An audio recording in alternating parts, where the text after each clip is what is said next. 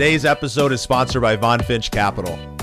If you're interested in investing alongside me in the same type of real estate opportunities that I personally invest in, then head over to VonFinch Capital and join their private investor network.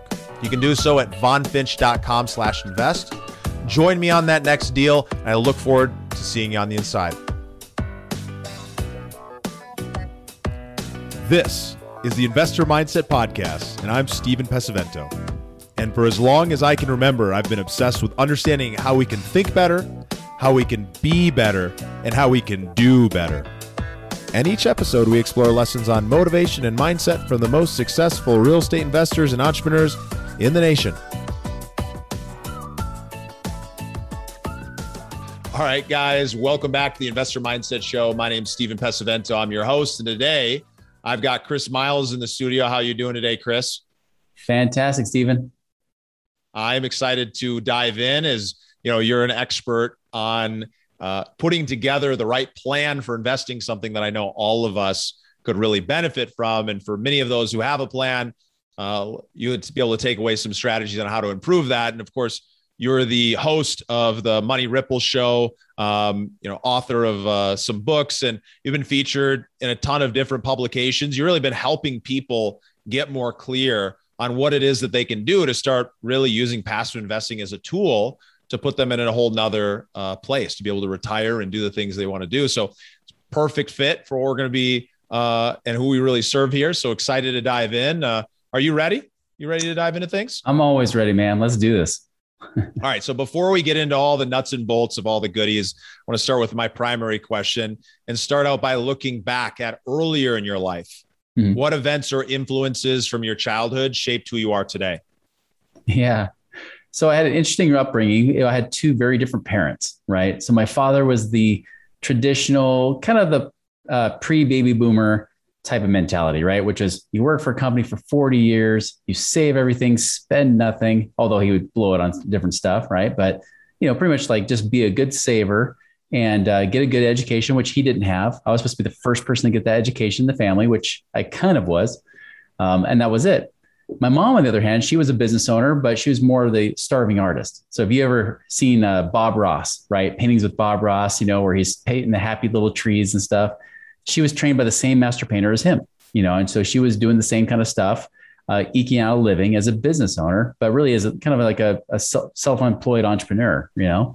Uh, so I have these two very different mindsets, and um, and so when I got to college, I was the first one in my family to go to college the thing is, I didn't want the typical job. I didn't want the W 2 job. I wanted something where I could control my destiny and my freedom. So my plan was to become a business consultant, right? I was going to go in there, talk to these big corporations about how they treat their employees like crap and walk out with a big check. Um, but I figured if I'm going to do that before I get my MBA, shouldn't I have real life business experience? Like, shouldn't I actually have a business myself? So I actually dropped out of college with one class to go before I got my bachelor's. And from that point on, I said, all right, what am I going to do? What's that business I'm going to do?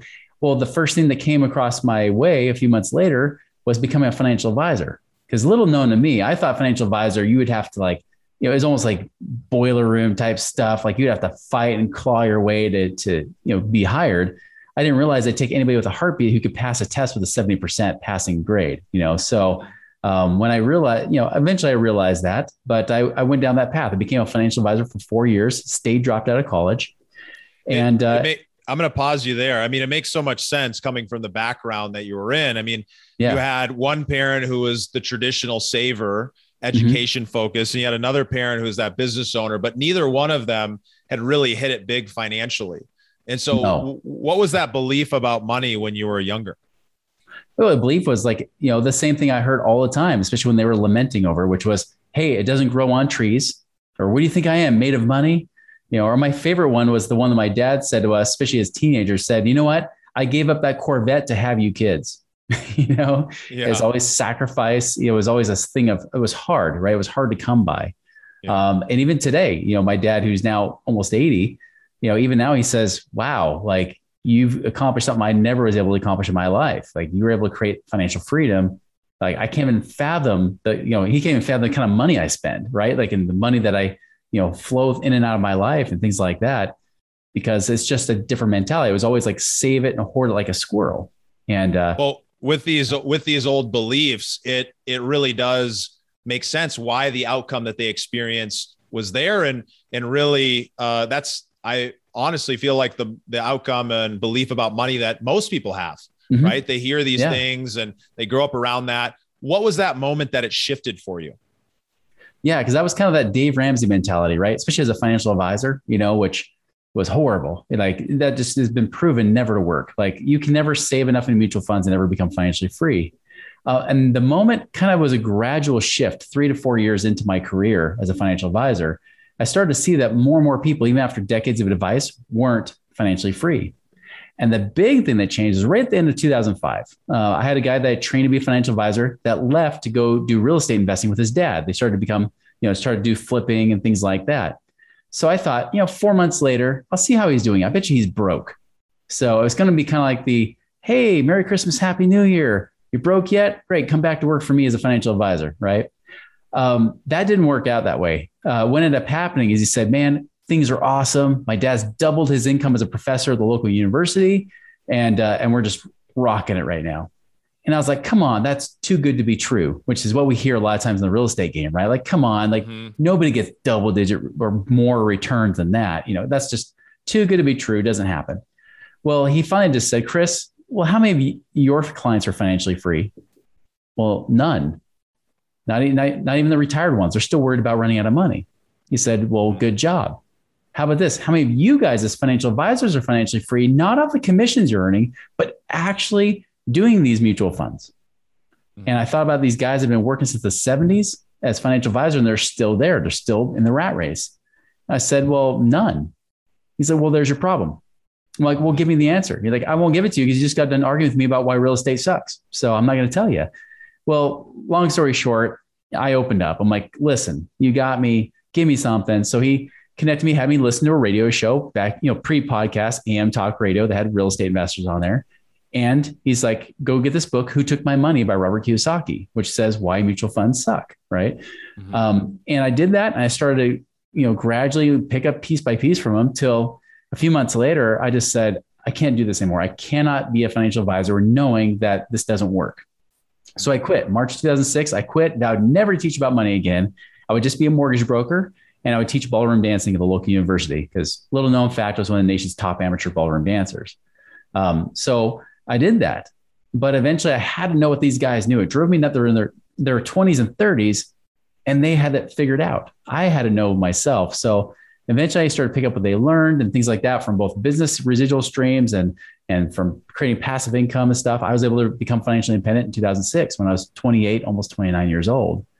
Um, then I was like, what am I going to do with my life? Now that I'm there, now what? And uh, and that's where I started to teach people about money. So this is all. I mean, it's great because it's it's wonderful to see the path towards mm-hmm. changing that belief, towards recognizing yeah. that things can be different that you the, the old way of thinking wasn't going to get you where you needed to go and it's that epiphany moment of where you end up connecting with somebody who shows you the way and i know a lot of folks are listen to the investor mindset. You've had it here, you've had it on other shows, you've had it reading Rich Dad, Poor Dad, whatever it might be. And now it's this journey of searching for the answers. And so I think one of the biggest the biggest lessons is actually getting clear on what it is that you want and why you want it. And we talk a lot about that. We talk a lot about the importance of getting that plan together. So let's talk a little bit about what it takes to put together that plan to get clear and how you can really start identifying where there's some potential leaks in your boat uh, so you can really patch those up and and start investing the right way yeah the big thing is always about finding resource right because if i learned anything from the last recession because that kicked my butt too you know i was financially independent to all of a sudden financially in the rat race again and then i had to become financially independent the second time by 2016 i had to do it twice right Mm. Um, the cool thing is, I already knew it worked, and I knew I had to prove that it wasn't just luck, that it was actually formulaic, that anybody can get out of the rat race. And I had to do it twice, you know, by the time I was 39 years old. And, and it's really focusing on cash flow. That was the thing I was missing as a financial advisor that just never made sense, right?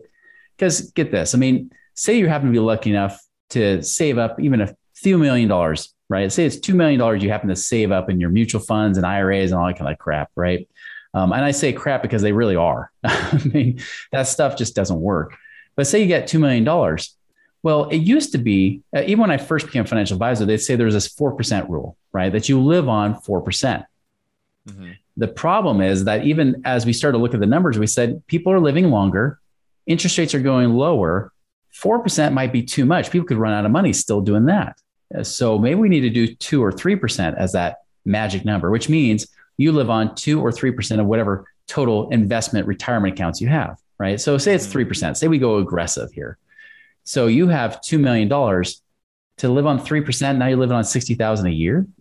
I mean, that's barely, barely middle class, you know, and you're a multimillionaire now living in lower middle class, right? At mm-hmm. 60,000 a year. And then you get taxed on that. So now you're almost going, getting, becoming impoverished as a millionaire. You're a broke millionaire, right? Mm-hmm. Now that same $2 million, and you and I have talked about this on and off the air, right? They same 2 million if I go and do something that's focused on cash flow where I get a 12% rate of return, mm-hmm. well, now I'm making 240,000 a year on my 2 million, which is $20,000 a month. Mm-hmm. Way different than a $5,000 a month average with the stock market. It's almost four or five times better. Mm-hmm. And that's the thing I never quite understood as a financial advisor was it's about cash flow. Like how can it generate actual real sustainable income and predictable income too? It can't just be you know just random you know hypothetical speculating. You know, that's that's what most people are trying to do with their money right now. And I guarantee with the way the market's been swinging upward for the last 13 going into the 13th year, which is a record by far since the, even before the Great Depression, that's something we got to watch out for because if you've got all your money saved out of the market, you're in trouble. So when I look at people's situation, it's like, all right, well, how do we find this money, right? How do we get it out of prison? Is it locked up in savings, just doing nothing? Is it in IRAs or 401ks? Can we get that unlocked and get it out? Are there ways to get it out where we can redu- you know, reduce the tax bill, right? Especially if you're going to try to retire before you're 60, the last place you want to invest in are in IRAs and 401ks. That's the dumbest place to invest because it just pushes back your time horizon into your 60s. Um, you know, also home equity, you know, looking at places like that, you know, home equity is another one, uh, especially right now where it's so dirt cheap to get money, right? Um, I it's it's just ridiculous. I had one client, for example, he was the Dave Ramsey poster child, right? He was living in San Diego. Um, he had he had his home and he had a rental property in California. Which whenever I find people that got rental properties in California, I'm like, okay, sell it. mm-hmm. you know, if you got anything on the west, western, you know, western United States, or especially the West Coast, you know, Washington, Oregon, California, I guarantee your numbers look crappy. You know, um, mm-hmm. and they were. He was he had a, about six hundred thousand equity in his rental property profiting $200 a month. Mm. His return on equity was like a fraction of a percent, right? Um, his own home, he was trying to pay that off. His goal was to pay off both loans on his mortgages by in, in six years. And that would free up about $4,000 a month. I'm like, well, that's great. But we've got equity in your house and we got equity in your, your rental property. I said, one, let's sell your rental property let's 1031 that into other stuff like commercial or or anything, even heck, even duplexes, fourplexes, anything, right? Get it out of there. Even if we only got a 10% rate of return, we're making a much better return off that 600 grand. You know, we're making about 60 grand a year, right? That's 5,000 a month, not 200 a month. Mm-hmm. Two, we got 400,000. We could probably tap into your home equity too, pull that out. Even that only netted a 6% return after you paid your, uh, your you know your uh, home equity line of credit fees and things like that. And actually, we're going to refinance. So it was it was a better return than that. Still, we're netting now about a you know twenty five to thirty thousand dollar a year. So now we're already up to like eighty ninety thousand dollars a year. Even when you take out the little bit of increased cost on his mortgage payment, he's still netted about seventy thousand a year. And remember, he thought it'd be six years before he could finally free up the money to save himself four thousand, about forty two hundred bucks a month. But instead, in year one, we could have 70,000 more a year already. And I, if you do that income snowball, you take that money and reinvest that and keep turning it over. By year six, he was already going to be well over $100,000 a year passive income versus just 50,000 of saved expense. So this is this is really big because essentially what you're saying is that first step and it's a step a lot of people skip over it's mm-hmm. really understanding where you're coming from where you're starting from What yeah. is the income that you have what are the investments that you have? What accounts do you have? Where could there be potential equity? And mm-hmm. you're essentially going on this this search and you're pulling it all together into one place. And then your second step is really strategically understanding well, if I was to reallocate this money, how mm-hmm. could it serve me and serve my goals and i think that's a really really big thing to understand because you know we'll talk with a lot of investors and you know they'll invest 100000 they'll invest 500000 in a deal or in multiple deals and yeah. then they'll get to a point where they say hey well you know i i I'm unclear about where the next investment is going to come from. Exactly. But oftentimes they've forgotten to look at their investment portfolio they already have, the stocks they mm-hmm. have. And it, this is not saying get rid of everything that you've you've ever accumulated and done in the past, but yeah. it's going through individually and understanding what is the return profile that you're experiencing and that you're seeing and how could you better allocate that so it could create a better return. And that's Absolutely. exactly what you're going towards. Exactly. Like it's it's funny, especially when you get somebody who's a listener of many podcasts. I mean, they get they get caught up in all kinds of things. They're throwing money here and there. It's like throwing spaghetti on a wall, and there's no real plan or strategy with it. They're just trying to make money wherever they can. And you don't want to be caught in that trap because what happens is that now it's spreading. It's like trying to put out a fire with a sprinkler, right? It just doesn't do it. You got to have a fire hose to really make it work. You know, so we're trying to figure out, hey, do you want growth? Do you want cash flow? Do you want both? you know where are the best places and where you can do it do you need tax advantage returns you know like you know you're doing a syndication or something like that do you want to get that depreciation to offset those gains because that's different than just doing simple lending where lending can get you a great return even short term but um, once you start factoring in taxes you might not be left with much you know it might be a much smaller return than what you can earn in buying your own properties, whether it's turnkey, whether you're just buying a rental, short term rentals, or even just doing syndications or things like that. Um, so we're always looking at factors of taxes. You know, do we, you know, do you want to invest in oil? I mean, that's an option, but again, there's different. There's always different objectives that every investment has, and you want to make sure it matches up with, your objective or what you're trying to accomplish too, in, in that time frame. That's huge. So you're getting clear on what you've got. You've gotten clear on where you could reallocate it. You understand what are some of the things you're really looking for cash flow equity growth tax benefits let's talk about right. tax benefits for a little bit so you yeah. know what are the impact of taxes on investments and and how can somebody go about looking at that and calculating it up for themselves yeah the thing you have to ask yourself is are you an owner or are you a, a lender right um, lenders don't get the tax benefits owners do when you participate in the equity versus the debt the equity partners get more tax advantages right like I, I, got a guy that I mean he loves making returns off of off of uh, doing uh, uh, courthouse type stuff, right? Like where he's I'm just like tax lien properties and things like that. Makes killing, but he'll only let people be a debt investor, getting a flat 10% rate of return. And that's fantastic, right? However, you know, they're not going to get any of the gains. You know, where if I buy a property, you know, whether I'm owning a property, single family, multifamily, whatever it might be, or if I'm in a partner syndication, if they're passing on some of those tax benefits, the great thing is, is that I can potentially pay little to no taxes on all that money. You know, and, and that's my goal for me personally, because I'm in a pretty high tax bracket. I want tax advantage returns. And many of my clients, the same way I know many of your followers are too, is if you're already a pretty high tax bracket, you know, you're you're kind of not wanting to take on more income to only have to pay more tax, right? You want to have income that coming in that's tax free. So uh, picture this. I mean, I have one, you know, one client in California saying, all right, Chris, if I do that 10% a year deal, yeah, that's 10%. But if I have to give up 40% in taxes, I only net a 6% rate of return. And I'm like, that's true. She's like, well, can I do better than that? I said, well, yeah.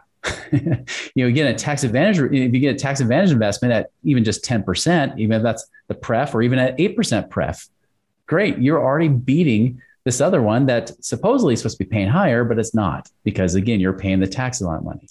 This is really, really important. I hope you guys, if you're not super familiar with this, or when you're looking at your investments, you're not taking into consideration the tax uh, implications, then I hope that you start doing that because it can make a huge difference. It's one of the mm-hmm. big advantages of investing in syndications is oftentimes we'll receive bonus depreciation or receive upfront tax benefits upon purchase that are held throughout the the ownership of that property and then when you invest in another one you continue to um, you know pass along and, and continue to, to benefit on the tax front versus comparing it to something else that may be lending or may offer you some kind of set return it can be great and there is a good advantage to having multiple different streams of income but you definitely want to be thinking about the impact of taxes because it can dramatically impact your overall returns in the long run. Yeah, and that's and that's why sometimes, especially when I get W two employees, it's always tough. You know, when you get people, and sometimes even with business owners too. You got W two employees, they'll say, "Well, where can I can I show a loss of my real estate income? Because I got you know I'm buying these rental properties too, and I've got all this extra depreciation. I can keep carrying over as a loss year after year, which is great.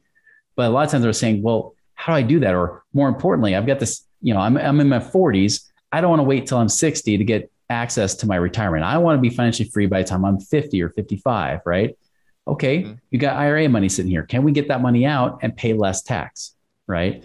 And sometimes you just take tax hit and that's fine. And you get the 10% penalty, which is not always great, but it's part of the cost, right? You're going to pay taxes on that money anyways down the road. So to me, the tax is not that big of a deal.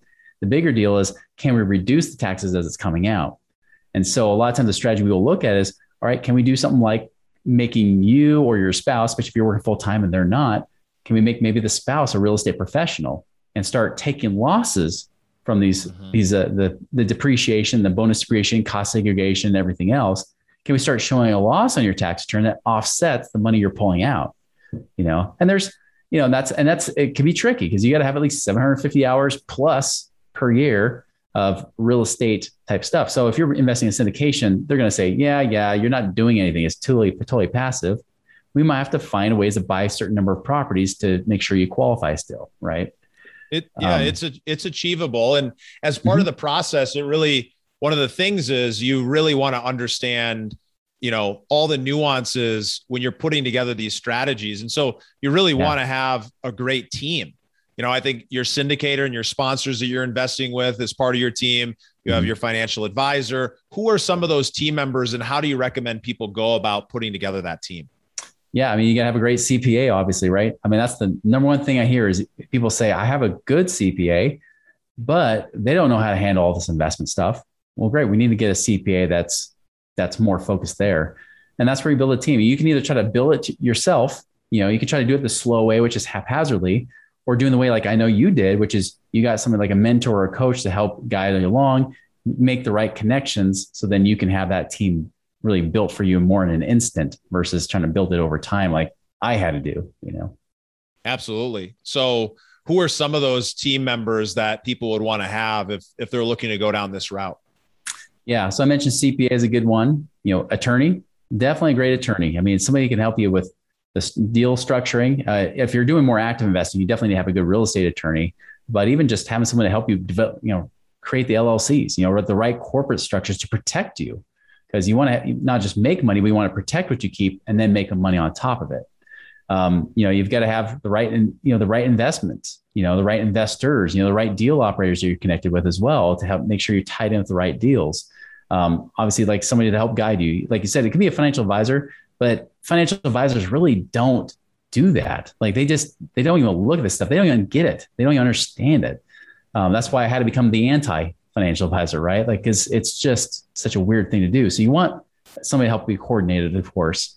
Um, insurances, you got to have make sure you have the right insurances in place to protect you as well. Because why build all that wealth only to have one event take it all away? You know, so all those things are key. I mean, even infinite banking. You know, like I use infinite banking as a strategy along with my life insurance, you know, using that to buy my real estate properties and then start moving the money through there like it's my tax-free supercharged savings account, you know, and getting double dip on my returns, right?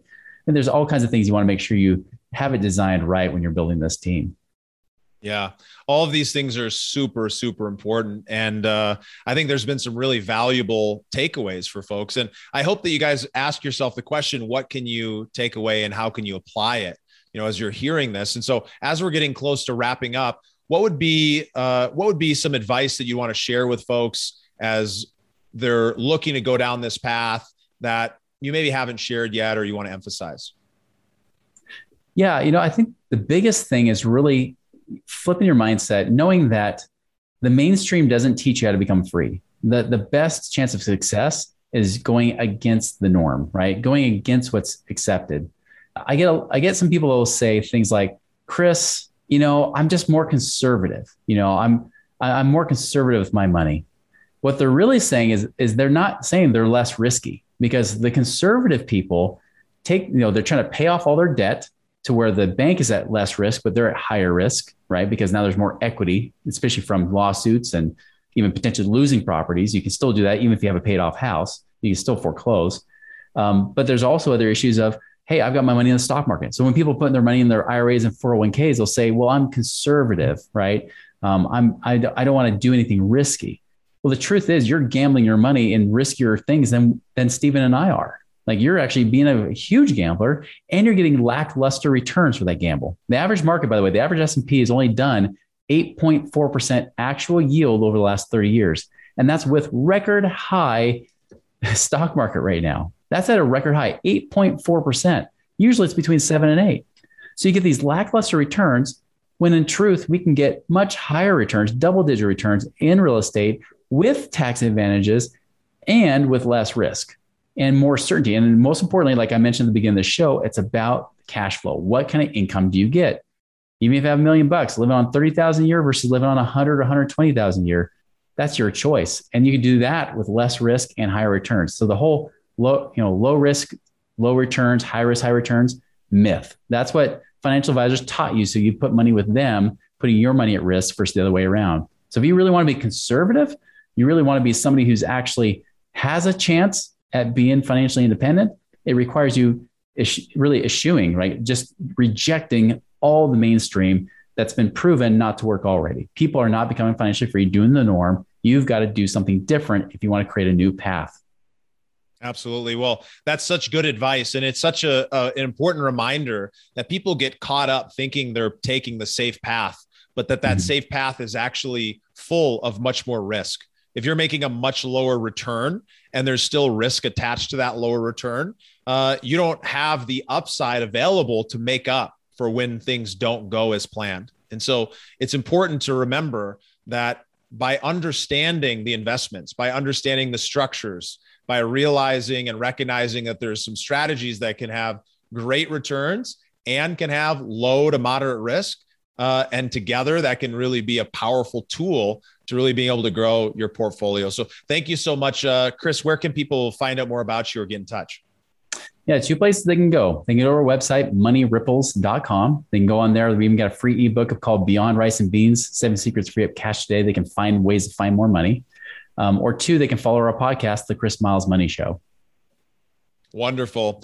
Well, uh, thank you so much for joining us. And uh, it was a wonderful, wonderful episode full of some great lessons. And uh, uh I look forward to the next time. We're going to hang Same out. here, Steven. Thanks. Thank you for listening to the Investor Mindset Podcast. If you like what you heard, make sure to rate, review, subscribe, and share it with a friend. Head over to theinvestormindset.com to join the Insider Club, where we share tools and strategies from the top investors and entrepreneurs on how to take it to the next level.